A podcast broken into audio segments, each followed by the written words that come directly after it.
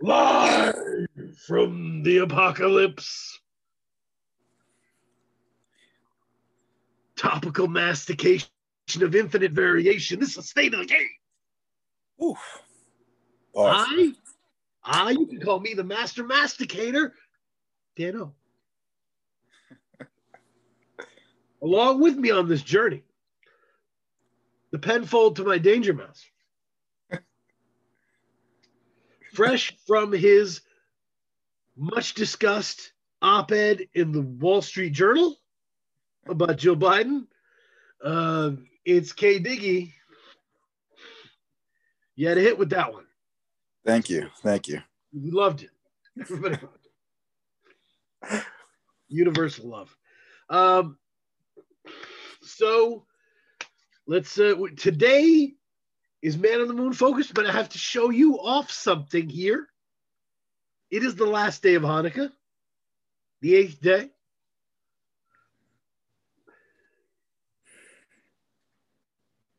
Who's that?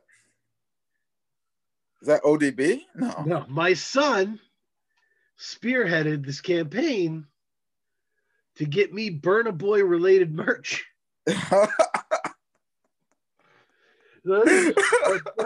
Shirt.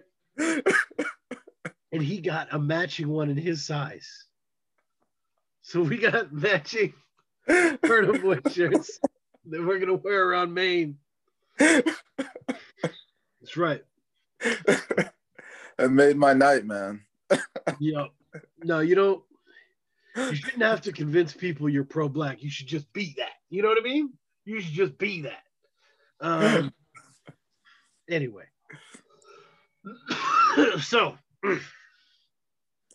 today is a Cudi episode. It's a Cudi episode. It's a celebration of the Kid Cudi. Take a long, slow sip of the Cudi and enjoy your day. Man on the Moon. We got three of them. We got a trilogy here. Time to talk about the trilogy. It's the third one's fine. The third one's fine. It's got a 4.9 on Pitchfork. They were like, treading water in his legacy.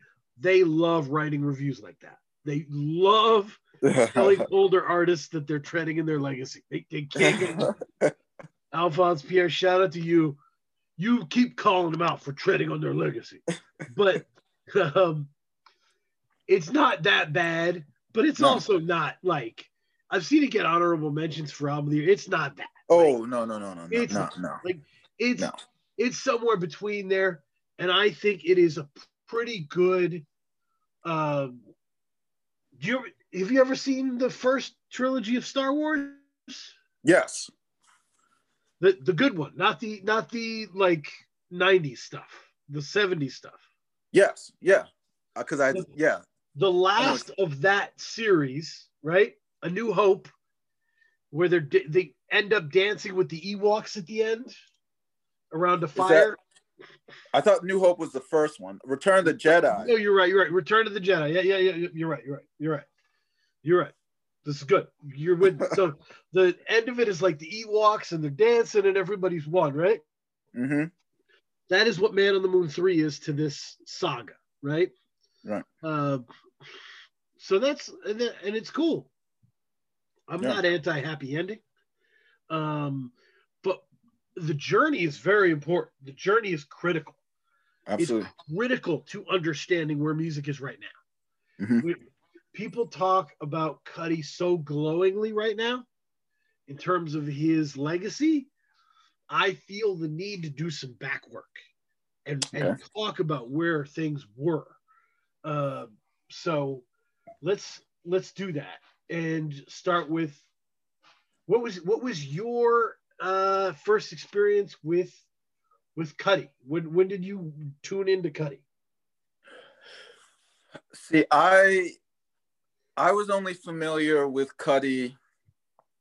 I mean, obviously, Day and Night was the first time I heard him, and then I heard a song on a movie called Project X called. What was the name of that song?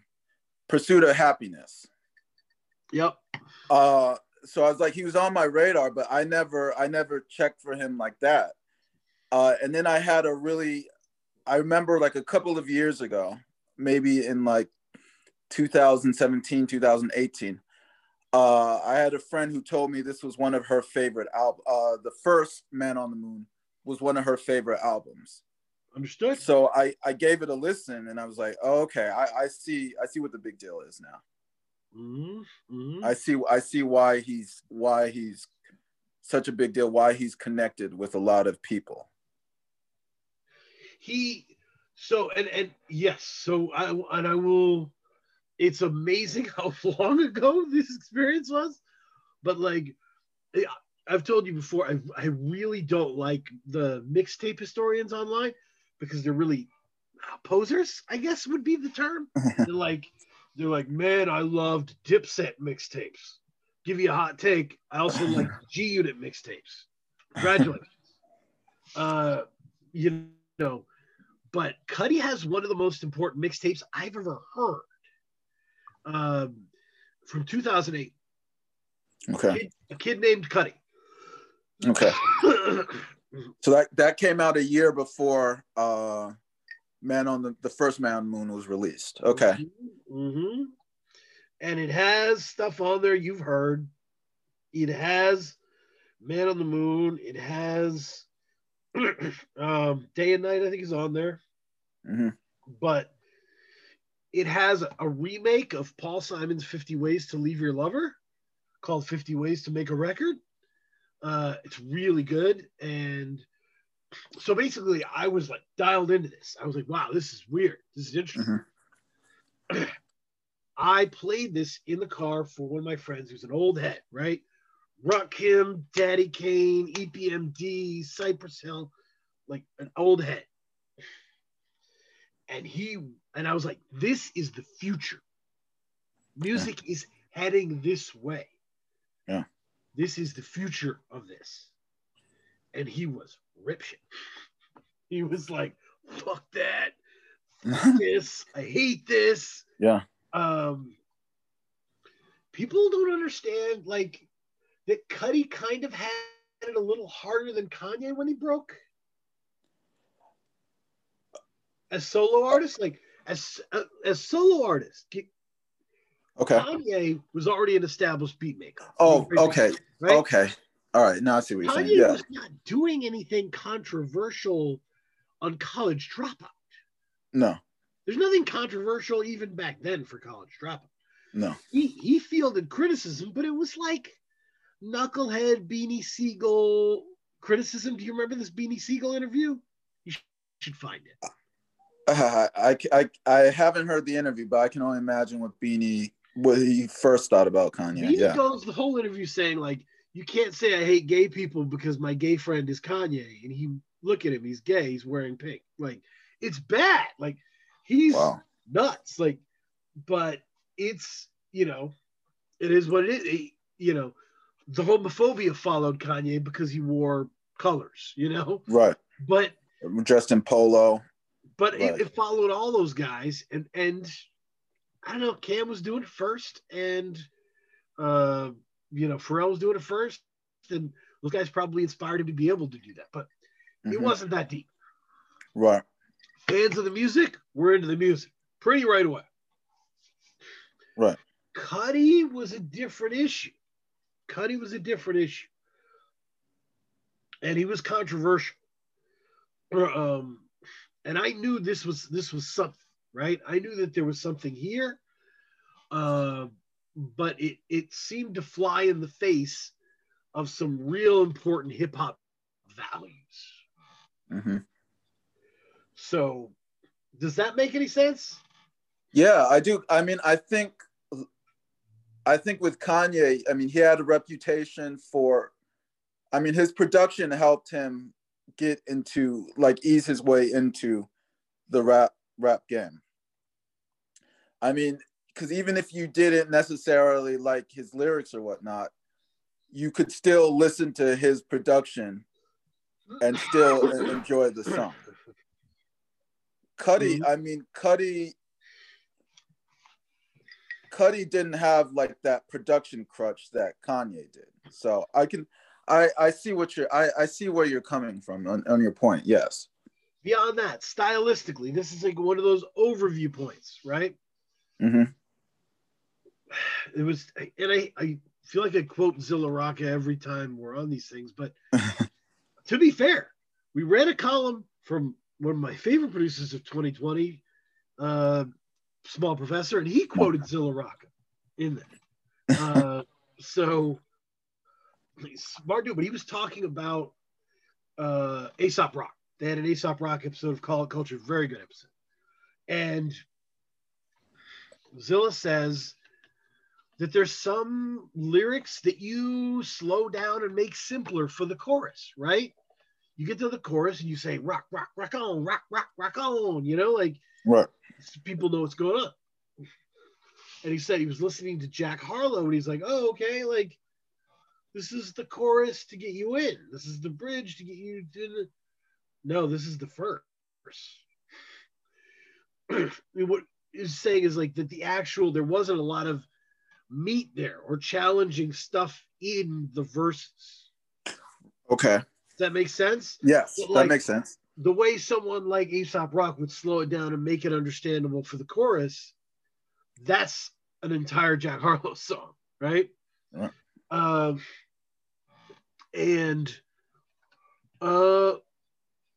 That was most pronounced with Cudi. Cudi caught a lot of flack for his verses.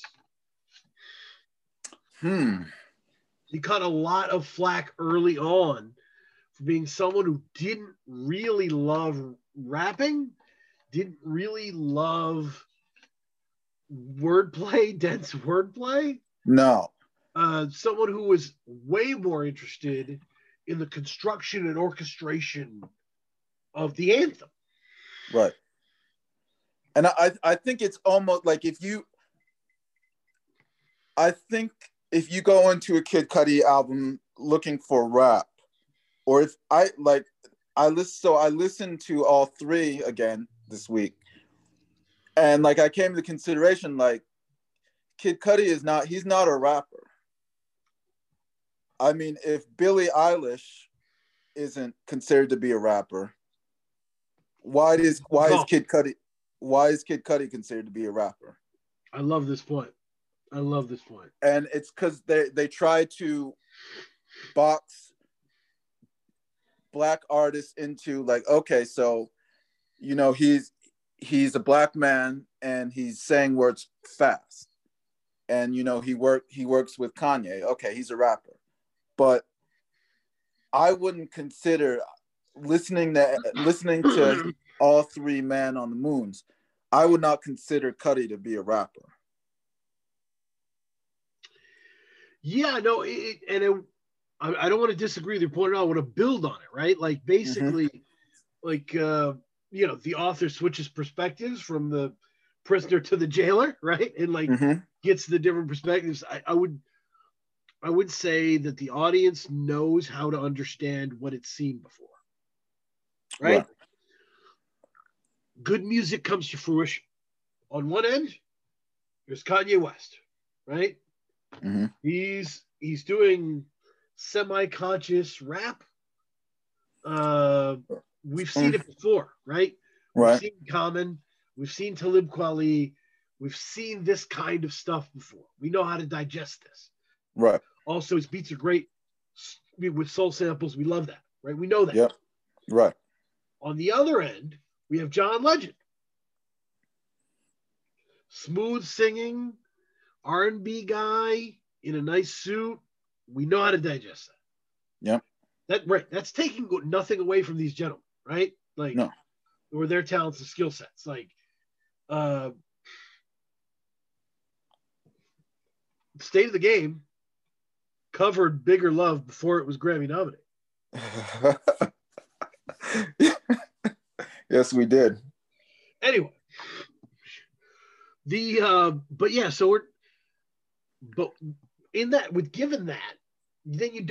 in the middle. What the hell is this, right? What is this? The audience doesn't necessarily know how to understand this, right? And I believe now. I mean, 808s and Heartbreak came out 2008, right? Kanye's, I believe it came out 2008. But the point I was going to make was that Cudi actually wrote on 808s and Heartbreak. Yep. Like the opening song, Welcome to Heartbreak, was Kid Cudi. Yep, 2008, you're right, November 24th, yep. So I know a lot of people use that argument that, okay, like 808s and Heartbreak made, you know, created the lane for rappers such as Kid Cudi and Drake. But Kid Cudi was heavily involved in that project. So heavily. So he, you're right. I agree. To bring it all back, I agree with your point. Like, no, we hadn't had anyone like Cudi to kind of help us digest and understand what he was going for. So yes, the way to think of it is, Kid Cudi is to 808s and Heartbreaks what Snoop is to The Chronic. Mm. That makes sense? Oh, that's good. Yeah. So that is real. That was a part of it. And so the audience, yes, you know, there is still to this day a problem with Black artists being called rappers all the time, right? Mm-hmm. Who are clearly not rappers. And it's, yeah. You know, but it was even more pronounced for Cudi because he was there wasn't a lane for him yet. Right. We hadn't seen like a rapper who didn't want to rap, right? Like right. We had seen like we had seen R&B people. We had seen rappers bring R&B people in to do the hooks.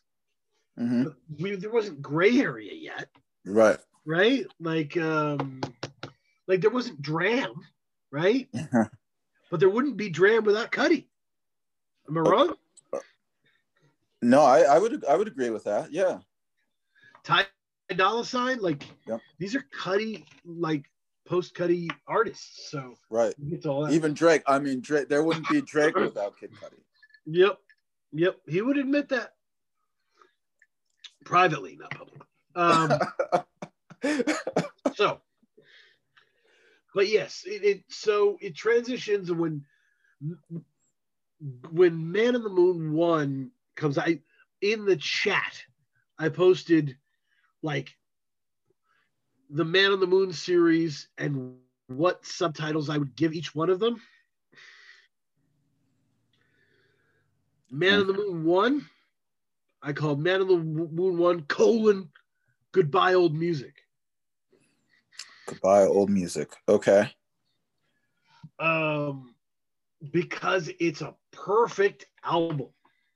Mm. It is one of those perfect albums. It's flawless. The only complaint I have is Common doing the narration. You know, I mean, he was on Good Music. He was trying to show the Good Music family love. So I understand that. And you know what, Common, like, you know, Kid, you could make the argument Kid Cudi, he opened up a lane for Common to do all of these commercials that he's been doing recently. You know what I mean? The Microsoft commercial he did last year, that wouldn't have happened if he didn't do the narration on Cudi's first album. So. Yep, he's opened the lane. Thank you. So we need those Apple commercials. We need that stuff. See, but yeah, it's a flawless album, and there isn't a quotable verse or line on it. Right. Wow. It is. That's a good point. Yeah. It's perfect because the song concepts are perfect. Mm-hmm. Because the choruses are delivered from on high. They are like, yeah. Magical. Absolutely. Kid Cudi might have been the first person I called a hooker. Like okay. Cheeky is a cheeky term for Dan, where it was basically someone who's like, they're making their bread and butter on the hook. You know, they're making their bread and butter on that hook. You know, yeah. he was a hooker for real. Like, wow, it was serious, because I mean, how many of these songs got stuck in your head re-listening to it? I mean, let me go through it, pull it up. I've always been a fan of, let's see. Sorry, I have to go all the way back. Okay. So let's see, if we're looking at the track listing. Oh. Soundtrack to My Life. I mean, yep. Right off the gate, Soundtrack to My Life. Yep. Solo Dolo. Yep, yep. My World, Day and Night. Loved Sky Might Fall was one of my favorites. Love that song. Unbelievable song. Love that song. Pursuit of Happiness, and then Higher. So I mean, at least six, seven songs on there. That so many songs on this album. Was it like 16 on the natural version or something? 15. Yes, 15, and then the deluxe has 18. But yeah. And how many of these are game changers? How many of these are game changers? Run by like. I think Cutter Anthem is. I think Simple As is. I think Solo Dolo is. So, Day and Night, Sky Might Fall. Soundtrack to My Life. I do think Soundtrack to My Life is. Soundtrack to My Life, Alive, Cudi Zone, Make Her Say, Legend. Yeah. Make Her Say goes down in history. That's like 9 or 10 off the top, right? Like that is. Pursuit of Happiness. Yeah. Yeah. These are enormous. Oh, Pursuit of Happiness is Pursuit of Happiness is so important that it gave us like Schoolboy Q's best song, for God's sakes. It's so, yeah. I mean, these are like just solid, like bangers. And what my friend who was so mad in his car didn't understand was how sad these kids were. Yeah. Right. That like the old school fans growing up on golden era age rap, there was like a balance that always needed to be present, right? You had to do knowledge, you had to be fly, you had to be, you know, tough. There was a balance that went into every MC. I called it essentialism in one of my reviews, right? There was every song contained you. Every album contained you in equal proportions, and you distributed it, right? So it wasn't, one album wasn't drastically different from the next, but they were all balanced within each other. Right. Cudi moves to this mental health focused model, right? Yeah. And he's exploring his emotions. He's exploring his sadness, right? Yeah, I mean, I think Man on the Moon was the first instance of rap or lyrical melodrama in the hip-hop community. You know what I mean? Like, a lot of the tension or strife on Man on the Moon, it's not with outside forces. Right. Like, he's not, like, dealing with enemies or anything, or ops or anything like that. A lot of the tension and strife that he's experiencing on this album is coming from internally, the melodrama that's going on inside of him. Right. No, and it's, some of it is drug addiction that he can't fully express. Right. But it plays into it. But it's, yeah, it is. And really, he comes in, think of him who's coming in at the same time. At the same time he's coming in, Wale is coming in. There's a whole new group of people who are moving up and will change the direction of lyricism. Yeah. And begin speaking directly to female audiences in a way they hadn't been before. And I would say even male audiences as well, but not like the stereotypical male audience that we're thinking of, but males that can admit they have emotions. Yeah, I think we hadn't, before Cudi, there hadn't been someone that was talking to, I mean, this came out, Man on the Moon came out 2009. There wasn't someone that was talking to the youth of that generation in the way that Cudi was.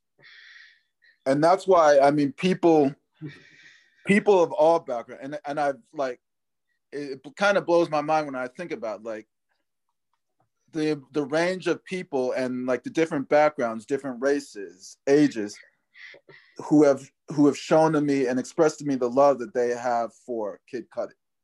Yeah, no. So he's definitely hit a vein in this generation. It was so funny. On Twitter, some lady jumped in and said, all right, people, Taylor Swift came out with a new album and it's amazing. You know, go ahead and show the love and support. Retweet if you love Taylor Swift. Was that your lady like voice? And yeah, and like if you do Kid Cudi. And it was very much like a Taylor's the best thing. And she got swamped with likes from Cudi people.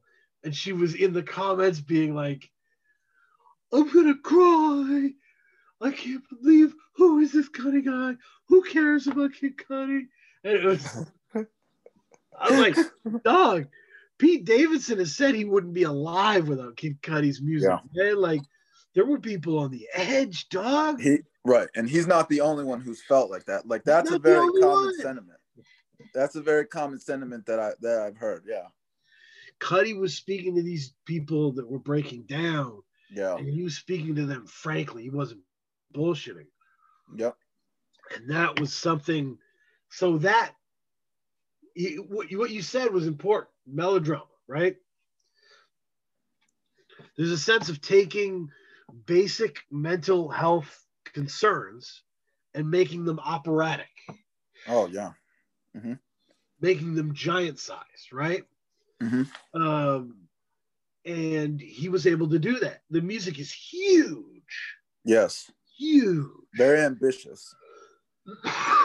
And it's different tempos. That's what struck me most when I heard the mixtape from 08 was like, man, like Day and Night isn't naturally a banger.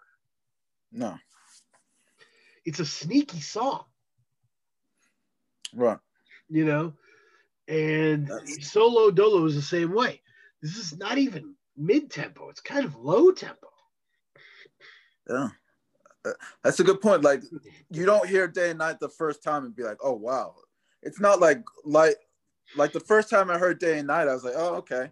Like, and it just passed away, you know, just passed over you. But for some reason, like, the more you hear it, the more it, like, sneaks up on you. And you're like, until like you're walking down the street and you're just saying Day and Night, what like you're singing it to yourself. You know what I mean? Like, do you know what my comp would be? My single comp? Okay. Started from the Bottom. Yeah. First time I heard Started from the Bottom, I was like, I don't get it. I don't like it. What the fuck is going on here? The second time I heard it, I was like, he's a fucking genius. I was so mad. And then it just stuck in my head forever after that.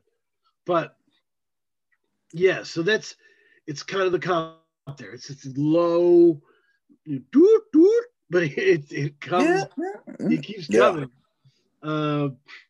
And he's really sneaky. This is anthemic, it's operatic, it's all about the construction of the songs and the concepts. Yep. It varies to such a large degree. I was going to tell you, when my son was very young, Simple As was a song that he grew up on. Mm-hmm. Because it has the A, B, C, 1, 2, 3. Yeah. And he could go along with it. He could go along with it as a little kid. And so we bumped that. You got the new generation. You're starting them out on Cudi early, you know. Yep. But that's weird to be able to say about, you know, an album this formative from good music at this time? I mean, I think what it is, and it's what I always say, what I liked about this, because we consider this to be his debut album. One, I like the fact that it was ambitious. You know what I mean? Like, Cudi wanted to give his best effort on this track, and luckily, you know, he had the label behind him. He had the right people behind him that allowed him to make the connections and relationships to get people on this album and make it the best album that he could make it. But also, what I also liked was that there was a lot of craft and a lot of attention to detail put into the album. Yep. And yes, I mean, the song soundscapes are very different, but because of the sequencing and because of the little details, like, you know, segues and interludes that he put into it, that he's able to connect the songs and it's able to flow. Yep. And it doesn't just sound like a collection of songs that you know, an artist put together. It sounds like it really does sound like a musical movie. Like, it is very cinematic to me. Yes, and it is. It, you know, it's meant to be because of the narration and blah blah blah. Yeah. But, man, the "Make Her Say" song is amazing. Yeah, so fun and loose. It's one of my favorite Common verses. Yeah, he really goes for it. He really goes for it in that one. Even Kanye, like, it's very, like, to be able to fit "Make Her Say" onto that album, because it doesn't. I mean, to me, "Make Her Say" kind of it kind of sticks out a little bit, as not in like a negative way, but it's not like the rest of the songs on the album. It's loose. It's fun. It's a collection of really important people doing like locker room sex talk. Yep, with Gaga, Gaga at the time was on her extension as well. And so, it's right before Pursuit of Happiness. Yeah.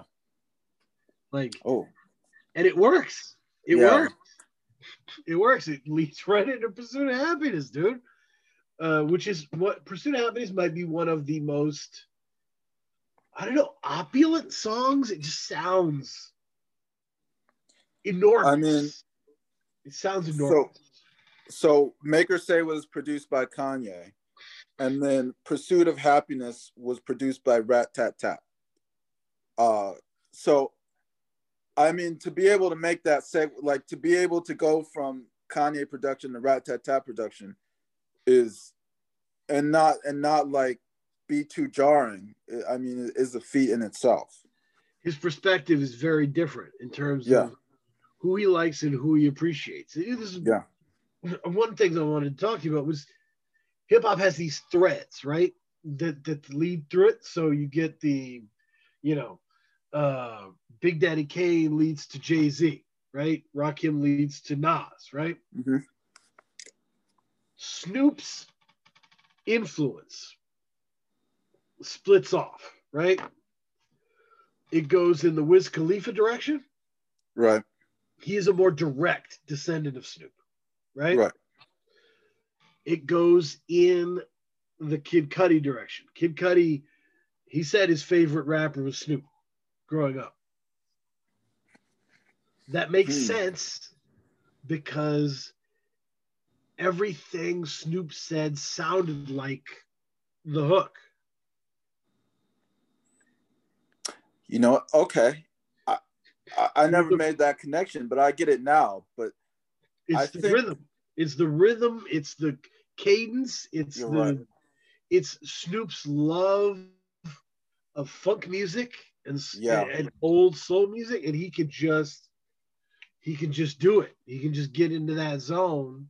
You know, and that's a good point. And I think what came to mind to me is, like, Cudi, you know, he expresses his love for marijuana. Yep. But what distinguishes from Wiz Khalifa is that he's telling you why he's smoking the marijuana. Right, there's a despair to it. It's sad. There's he's giving you the reason behind why he's smoking it. Yeah. As opposed to Wiz, like, it's more of like, you know, like a party, like, you know, party, mood, vibe type of thing. Oh, I mean, right. That's interesting because they're both weed rappers, but the difference is Cudi's giving you the reason why he's smoking weed. Yeah, it's the sun and the darkness in a way. Yeah. But it's so, and this segues nicely into Man on the Moon 2, my subtitle, A Very Painful Life. Mm. The marijuana song is remarkable because it is very sad. Yeah. It's the only song that is like really convincingly about love. And it's about his love of this drug that gets him through this life. Yeah.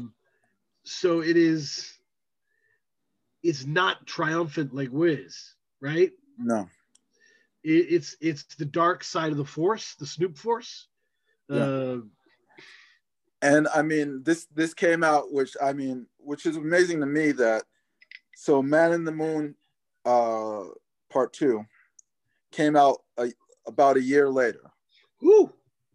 So, I mean, that was a quick turnaround, but what I think is interesting to me because this album, I think, serves as a reflection to where he was at that point in his life. Yep. I mean, I will say my 2 cents on this one is that Man on the Moon 2 is more cinematic than Man on the Moon 1. Okay. It doesn't have the in-your-face, you know, walking you through it, you know? Right.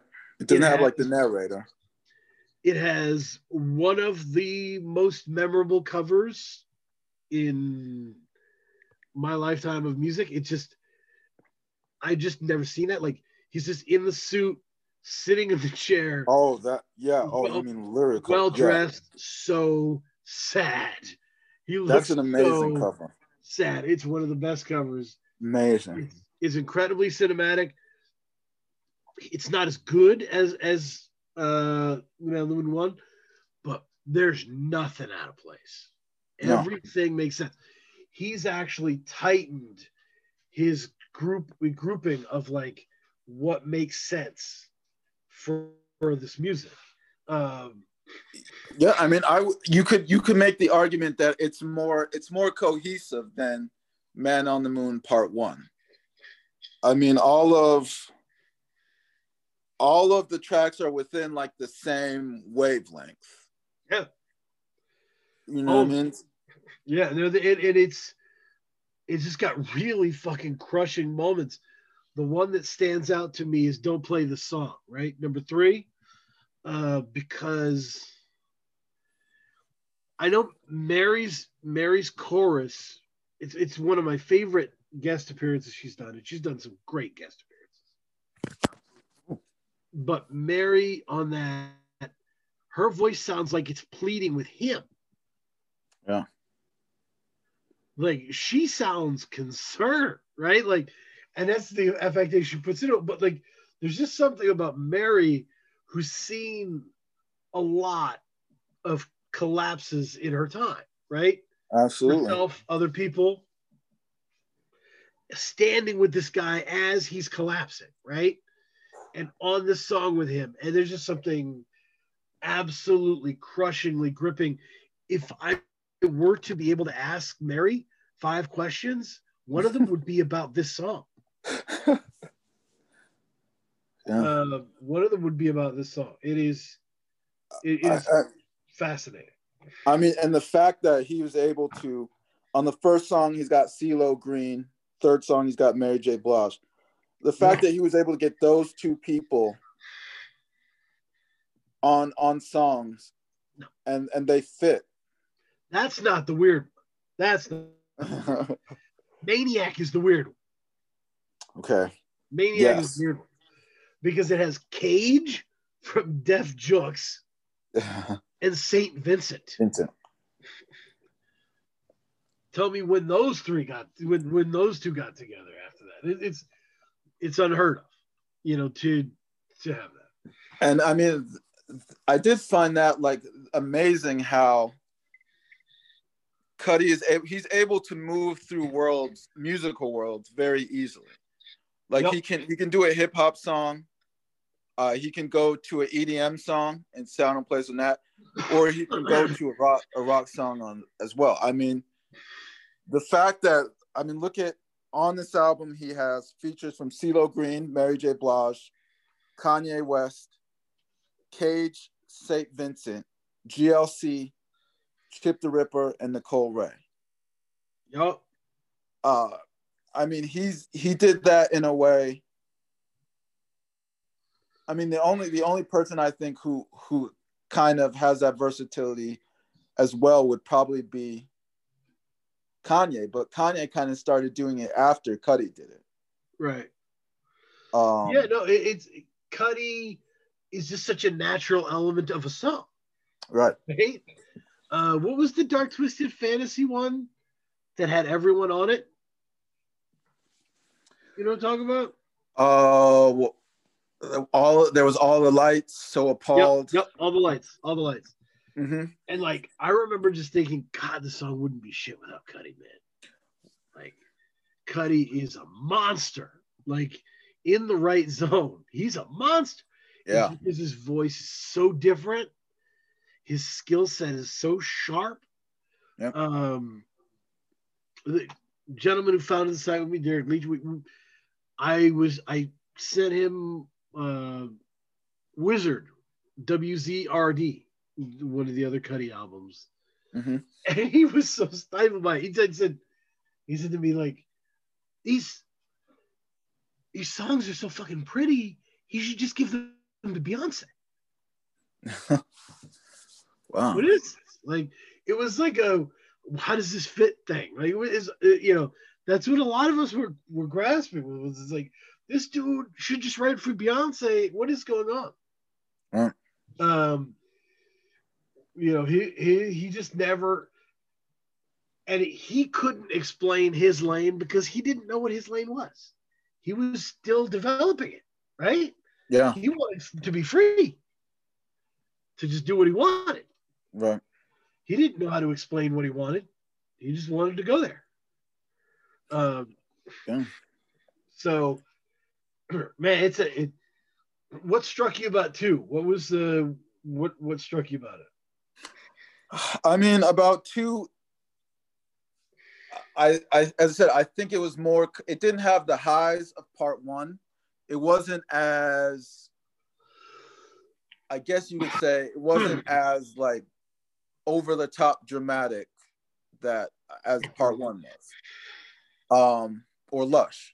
But I think like when I know like the backstory of what Cudi was going through at the time, it is an accurate. I think the album is an accurate reflection of what he was going through at the time in a way that. Now, I mean, we have the vision, we have like the gift of retrospect, and we're able to look back at the album in 2020, but it was a reflection of what he was going through at the time. Right. You know, when I listened to, and this is another thing I didn't mention about the part one that kind of struck me. And I think one of the things that people connect with about his voice is there's like a hint of innocence and wide-eyedness. Like there's a childlike innocence in Cudi's voice. Yeah. I mean, there's a sense of someone figuring out what they want to be. Like, yes, it was different because the rap was so aspirational, right? Yes. Like, rappers were inhabiting characters that they wanted to be, you know? And so when someone steps on with a totally different aesthetic, it really pops, right? Right. And so what I was gonna say is I think people really connected with his voice. Like that, right. I mean, his voice is very, and this is like re-listening to the albums this week made me realize his voice is very unique. And so like when I listened to his voice in part one, and like you said, it was just, it sounded like a kid trying to figure it out and, you know, try to make an album that was going to, you know, get him recognition. So then when I listened to part two, like part two is, yeah, he got everything he was asking for, but now he really does. He realized like, oh, I really don't want this, because he's seeing the effect that it's had on him, because he thought it was going to be his cure-all for what he was going through in his life. But once in part two, once he got all of this recognition, got all this fame, he recognized that there wasn't anything really there. And so it's very, his voice, like, is very like, I can hear the pain. There's and pain. Not the, yes. Yeah. And not necessarily emptiness, but the pain, the jadedness, mm-hmm. the existentialist like crisis that he was in his voice. Yep. And I'll take my take listening to these has been that Man on the Moon 1, since it was his debut, he had a lot of that in the vault. Yeah, okay, yep. Day and Night. The ideas, yeah. Day and Night, Man on the Moon, both on that mixtape. Like, he had that stuff in the vault. He had that built up. So to bring in the narration binds it, so it's not just singles. It doesn't feel like a collection of singles. Right. But two is locked in that zone, that painful zone. And it's kind of defined by dark rock music. Yes. Influence, right? Absolutely. Erase Me. There's just a lot of them that like have this kind of dark rock feel. Yeah. There's definitely a shift in the production. Yep. The revolution thing. I mean, it's yeah. So I think it was interesting because he was like, if it's gonna go dark, it's gotta be like the kind of dark, sludgy rock stuff. Yeah. And that weighed it down. It made it so it wasn't as anthemic, which is great. And it was a different feel. These are still big songs. Wild and 'Cause I'm Young. There's still big songs all over it. But they're like weighed down by the pain and the dark rock sound mm-hmm. and feel. Mm-hmm. It's a much more cohesive album in my mind than the first one. Although I agree. I agree 100%. It's the perfect one too, right? Because on any day where you just want to, you feel like shit and you want someone to really take you through it, you can go to two. Yeah. You can go to two. If you're looking just for some bangers, like, shit, I got to shovel the driveway.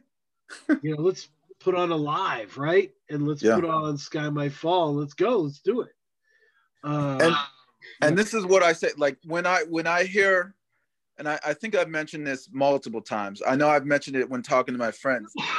Like I think a debut album should be, what you should be doing is establishing the artist's voice. Mm-hmm. You know what I mean? And so Kid Cudi on Man on the Moon 1, he established the voice of he established his voice and he established who the character of Kid Cudi was with that album. So when you're able to establish your voice and your character, that allows you to move on to like that allows you to expand your sound and do something like A Man on the Moon Part 2, which is kind of stylistically pretty different from Part 1. But because that voice is still consistent and we know who the character of Kid Cudi is, we're able to go along with it. And I don't think that nowadays, I don't think rappers are focusing on, or I shouldn't even say rappers. I would say most artists aren't focusing on on establishing a voice or a character on their first album? Yeah, it's like, how are you telling your story, right? Right. You know, if you're telling your story on this album, that's the only album I need. Right. Right? If you're telling your story in chapters,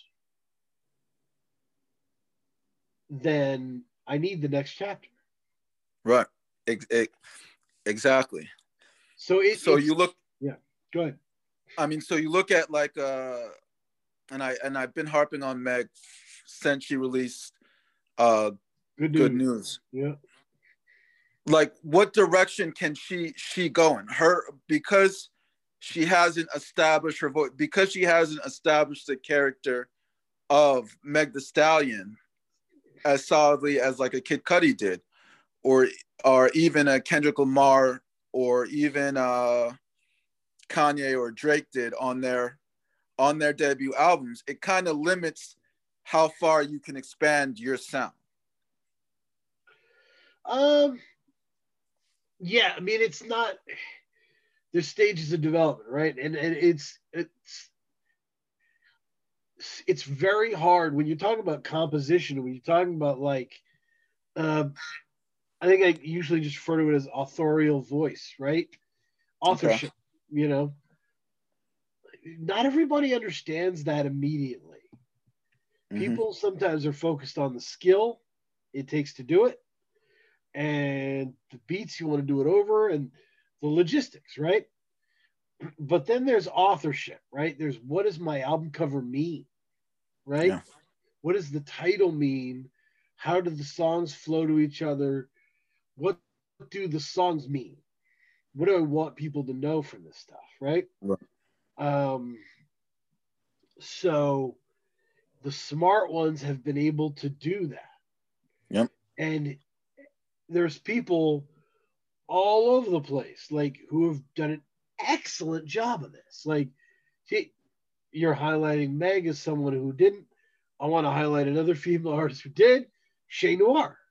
Mm-hmm. Mm-hmm. Shay Noir, as God intended, is a perfect introduction. Now, she's released three projects this year. Juno with 38 Special, which is tough-nosed, badass music. As God Intended, which is very personal, yep, very rugged. I enjoy it. And she just released another one. I think it's called 12. I think she produced it herself. Mm-hmm. Just a lot of skill being showcased on there. But that's her identity, right? Like, yes. Yeah, After 12 is what it's called. After 12. So she's established herself in these different directions. Yeah. Cognizant of what she's doing. Right? Of how she's designing her imprint. Yeah. And that's what Cudi was able to do. And it's a lot of people never get there. They just never get there. Right. And to be fair, when Cudi fell out of the major label system, he started putting out terrible stuff. And it was because he kind of needed a major label. I mean, I think now, and here's what I would say. I think that while he influenced Kanye's sound and, you know, the rest of hip hop past 2010, I think Kanye gave him the thinking that he needed to reach the level that he's at. Because I think you can say whatever you want about Kanye, but I don't think anyone would say that he's not a big picture thinker. Mm-hmm. He understands the big picture. He not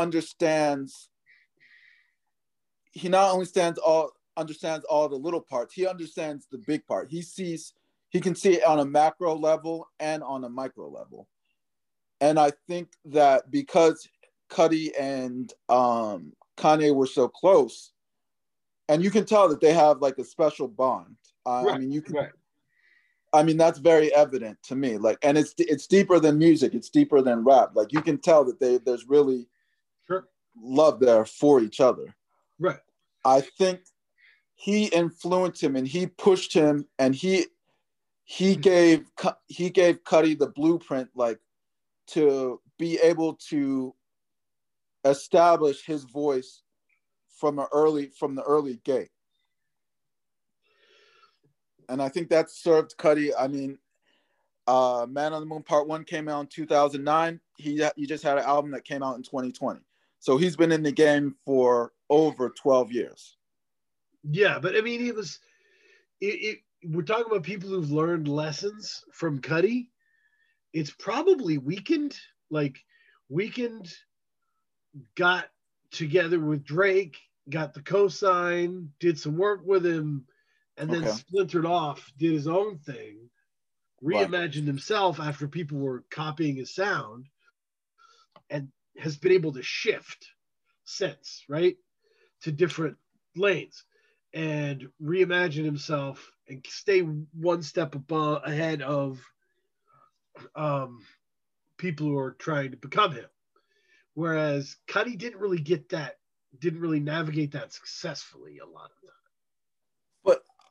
I think the difference between Weeknd and Cudi is Weeknd had ambitions to be the biggest pop star on earth. And I think, yes, I mean, imagine, like, the first time, like, you heard House of Balloons, did you ever think, wow, this is an artist that could potentially play the halftime at the Super Bowl? No.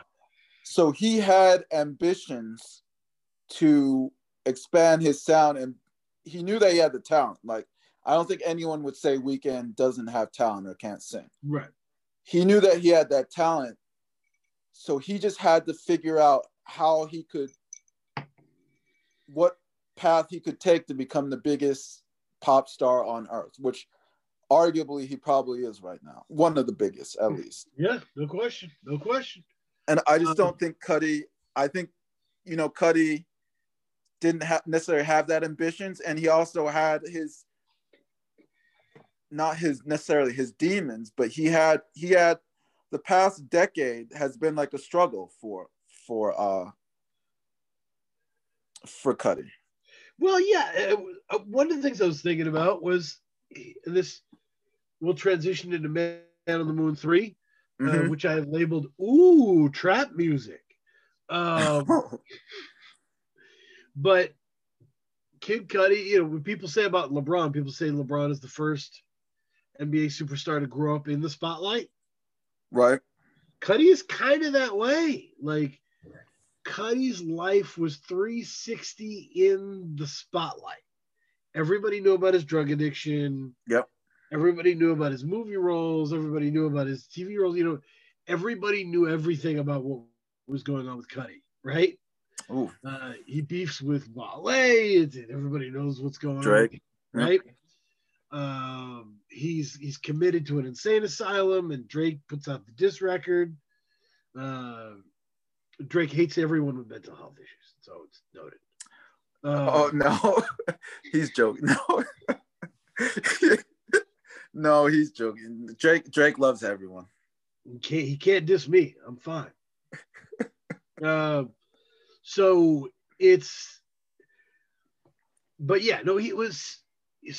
important thing because he really broke that mold. His fan base was so personally connected to him. Yeah. That they monitored him all the time. Because you could say, like, Tupac's audience was close to him.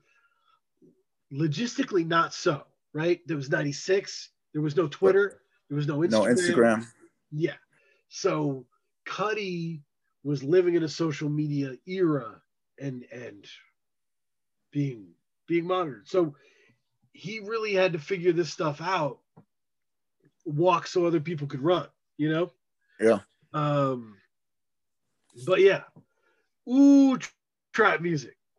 Man on the Moon 3. What were your favorite moments from Man on the Moon 3? So, like, getting the track listing, I mean, Show Out was amazing. Show Out kind of made me sad, the song with Skepta and Pop Smoke, because it made me realize, one, how how big of a loss Pop Smoke's death was. I mean, he was going unbelievable. You put Pop Smoke on any song, and he's one of those artists. You put him on any song, the song is better. Yep. And I mean, for me, Show Out works well. Tequila Shots, Dive, Elsie's Baby Boy. I loved. I think the Pale Moonlight was probably my favorite. And Pop Smoke. The thing is, he never wasted a second. No, that was his MO, right? He blazes through. So it's, and that song is interesting, man. Because I was like, what? Pop Smoke and Kid Cudi, does this make sense? Skepta, yeah. And Skepta, by the way, does his thing on that. Consistent dude. But I kept thinking, what is going on? And then the more I listened to it, I was like, oh, this whole album was Cudi exploring trap sounds. Like, yeah. And just being like, you know what, man? I never got a shot with this. Right? Let me do it. And so Heaven on Earth is a very trap kind of sound. Yeah. She Knows This is still kind of a trappy sound. I mean, there's a lot of production by Dot the Genius on here. So that kind of, and Dot is known for that sound. So it's, there's a bounce there. The problem is it's not his natural sound. Right. So it's not a perfect fit. But Tequila Shots is wonderful. Damaged, Sad People, those are Kid Cudi songs.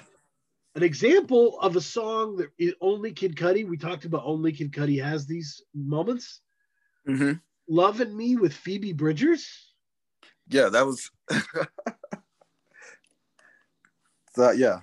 It works. It's one of my favorite songs. I don't like Phoebe Bridgers, but it just makes sense.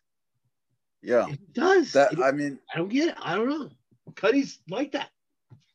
I mean, the fact that you can, and let's say some of the guest features on this album, Skepta and Pop Smoke on Show Out, Phoebe Bridgers on Lovin' Me, and then Trippie Redd on Rockstar Nights.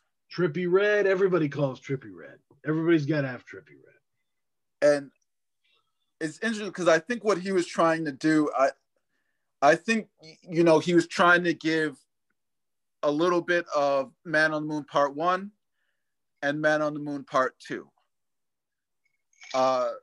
So it just doesn't it's almost too expensive. Like for Man on the Moon Part 3, the reason I don't think it connected as much as maybe necessarily other two. It's still a very good album, but it's just too expansive. Yeah, I mean, there's criticism of it. It's like, that was when he had real pain and this time he doesn't have as much. I'm like, you're speaking out of line at that point. Don't tell an artist how much pain they're feeling at that time. Right. You don't know these dudes. Like, that is not cool. But the criticism that it's jumbled in the sonic sense is fair. That there's weird trap moments, but then The Void is a perfect Cudi song. I mean, that's real closure. By the time you get to the end of The Void, and he's like, it's going to be all right. It's going to be all right. Yeah. That feels like closure in the sense of I'm the one who told you the world was broken, and I'm telling you you'll live through it. Yeah. And it was a real, I was kind of choked up, oh shit, this is a real moment for those people that followed him through that. Absolutely. And that and that's the beautiful thing. What I did, when you listen to Part 3, and I think one of the great things about part three is to really fully appreciate it, you have to listen to part one and part two. Yep. So I, like last Friday when it came out, like I listened to part three, like at 1 a.m. in the morning on Friday morning. But, and it didn't hit me as much as when I listened to it after part one and part two. Right. Because right. It really is a journey. Like, you know, this, the character of Kid Cudi, by the time he gets to part three, you can see how much he's lost, but how much he's learned as well. And I can hear the strength in his voice. I can hear the maturity, the wisdom in his voice. And like when I compare that to Man on the Moon Part One, it's just so much more rewarding when you listen to it, listen to the whole journey all the way through. Yeah, no, it's a big deal. And I, yeah, it is a worthy end button to this saga. Yeah. And a fitting tribute to have Skepta, Pop Smoke, and Phoebe Bridgers on the same album. Yeah. Why not? Oh, Cudi could do that. Now, this segues into his legacy, right? Because there are descendants who are descendants. Like Playboy Cardi has said that Cudi's going to be on Red, and you know that's going to be great, and that makes sense as a like Playboy Cardi is all about the hook, you know, and all about kind of repeating the hook. Mm-hmm. And I like Playboy Cardi. I don't know that I couldn't quote anything, you know? No. I don't know that there's a lot of meat there. But you can see those guys as direct descendants, maybe Trippie Redd, maybe some of these, you know, Little Yachty, people who are like firmer in the hooks than the verses. But I like to think that, you know, the album I was listening to a lot alongside these was Anime, Trauma, and Divorce. Open Mike Eagle. Yeah. It struck me because Open Mike Eagle got to a place where he was able to really nail down his song concepts every time. He was able to have big hooks, dope, like, bridges in and out, and verses that none of the verses on there are intricate, right? There's nothing on there that you can't understand, right? You don't listen to What the Fuck Is Self-Care and go, I don't know that I get it. Like, you get this, right? You get it. But it's still smart, and it's still personal. Mm-hmm. And it's still catchy, and it's still something his audience can connect with, and it's still very personal and emotional. And I like to think that maybe that is also the legacy of Cudi, right? That there's also that, yes, Playboy Cardi is part of that legacy, but so is Mike. Yeah, I mean, you got to look at it as, I think, like, he's left a technical, like a lot of rappers have used his technical skills as like their North Star or as their blueprint. Mm-hmm. And I think also lyrically, a lot of rappers, and I mean, Cudi, so Man on the Moon Part 1 came out 2009. So from 2010 to 2020, I mean, he's had a huge influence on, I mean, pretty much all, like, where hip hop is at now is because of Cudi. I mean, you can hear the Cudi influence in Drake. Because I'm thinking So Far Gone came out in what, like 2009, 2010? Right. So, and then, you know, he took it to the next level on Take Care with Marvin's Room, but you could make the argument Marvin's Room, which kind of was the breaking point for a lot of art, for a lot of fans. That was the point where Drake was legitimized. Right. And I don't think you can get Marvin's Room without Kid Cudi. No, I think that's right. I think that's right. Yeah, I mean, it's Cudi really did move things forward in terms of the emotional tapestry that you could weave there. And I mean, just look at the state of 2020. Like, I mean, Juice WRLD, rest in peace. I mean, Juice WRLD is pretty much the 2020 Kid Cudi. Extension is it 2X's extension or just extension? 3X? 3X, yeah. Extension, like a lot of this emo rap that's popular right now and is really connected with this generation can be tied directly to Cudi. Yeah, no, it's Cudi's still alive, and rest in peace to those artists. But and that's, I mean, that's the beautiful thing about Man on the Moon. Like, and so that's a weird part. I used to, when this years ago, I used to say Man on the Moon 2 is the saddest rap album I've ever heard. Yeah. It's not anymore. I went back and listened. I'm like, well, that shit's still fun. Like, I'm listening to Wi-Fi. Because he's alive. He's alive. I'm listening to Wi-Fi's Funeral. You know, you're listening to Juice WRLD. You listen to Extension. You know, that stuff is harder, man. Yeah. It's gotten harder. And for the time, Man on the Moon 2 was heartening stuff. Right now, it sounds dope. It sounds fun. Yeah. I mean, because one, I mean, he's alive, and then two, we know how the story ends. We know that he makes it through. So like, you know, oh, you can hear that album and you can put it in context, like, oh yeah, I mean, he was going through some shit at the time, but he's doing okay now. So that, you know, it gives you reprieve from the full emotional depth of it. But I mean, a lot of these rappers, like, I think what makes Juice WRLD even more what makes it so heartbreaking, like, his songs resonate more now is because of the fact that he's no longer with us. Yep. So I think it was very important for Cudi to do a part 3 and finish the trilogy and finish the complete story. Mm-hmm. Yeah, I agree. The so yeah, that's a heck of a thing. The recommendation corner I have lined up this week. I just did a song review for a song. Ooh, it's in number 12.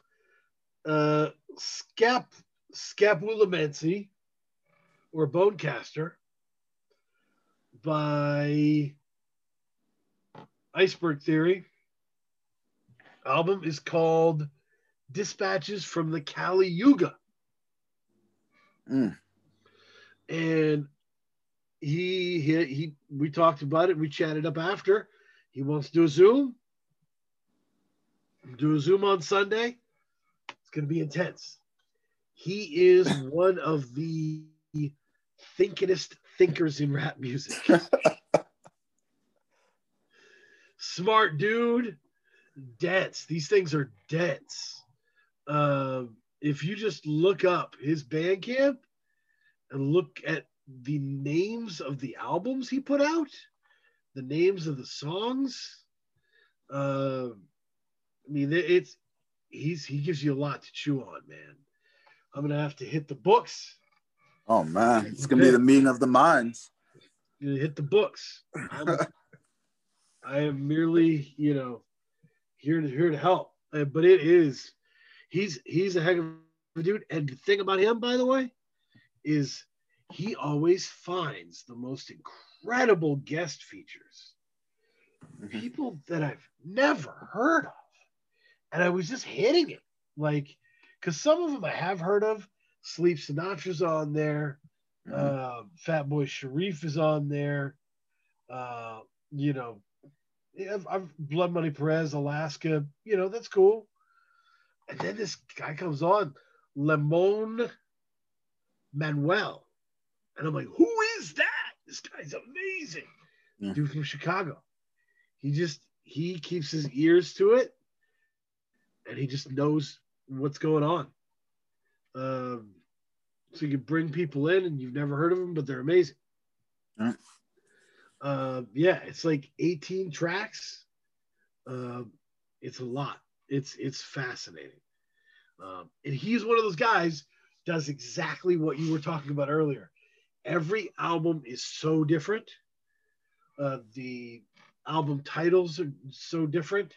The artwork is so different. The focus is on something different.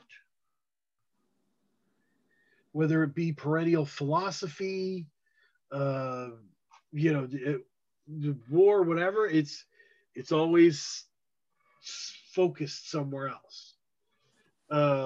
And it's one thing to be able to put out a lot of music. It's another thing to be able to like keep dumping meaningful stuff in there, right? For people to unpack. It's at that point that you get a following. Yep. Like one of his favorite rappers is Cobb. He loves Cobb. The same way I do. So it's the same kind of, I can't wait to unwrap this and pick it apart and love it, right? Uh-huh. And that he's got a set of fans now who do that. Like he's selling the most he's sold, and he's pumped. Like it's he meant to do it this way, to flood this year, and he did. And he's got August Fanon producing, so he's in a good position. But yeah, that's going to be exciting. Next week we're going to start the year-end push. I have gone through so many variations of my year-end list. I haven't even been sending them to you after the update. I was like, you know what? I'm gonna make more. Oh yeah, I'm gonna leave them alone for like a week. I don't want to keep hitting them. Let me leave them alone for like a week. Let me get my mind right. There's several levels of vetting that needs to be done, right? You got to vet it and then go through, vet it again. It's like, what albums did I miss that I love? So I went through and added those. Then you got to look through this, like, how many female artists do I have on here? Right. Well, you got to actively look at that and go, you know what, man? Like, this person needs to be included. You know, you need to make sure that you're not broing out, you know? Right. And this is not a like, I can't believe you're turning around good albums for lesser albums because they're women. That is not what's happening. No. It is about your knee-jerk reaction subconsciously taking over, right? And if you take the time, pull back, look at everything and go, what about that album though? Yeah. Right? Yeah. You'll include some of these other artists. So I've been digging into some of the other albums, and really I could have done 100 this year. I really could have. Yeah. It's been a lot. But yeah. So I appreciate it, everybody. Yeah. Keep rocking with us. And listen to Burna Boy. Yeah.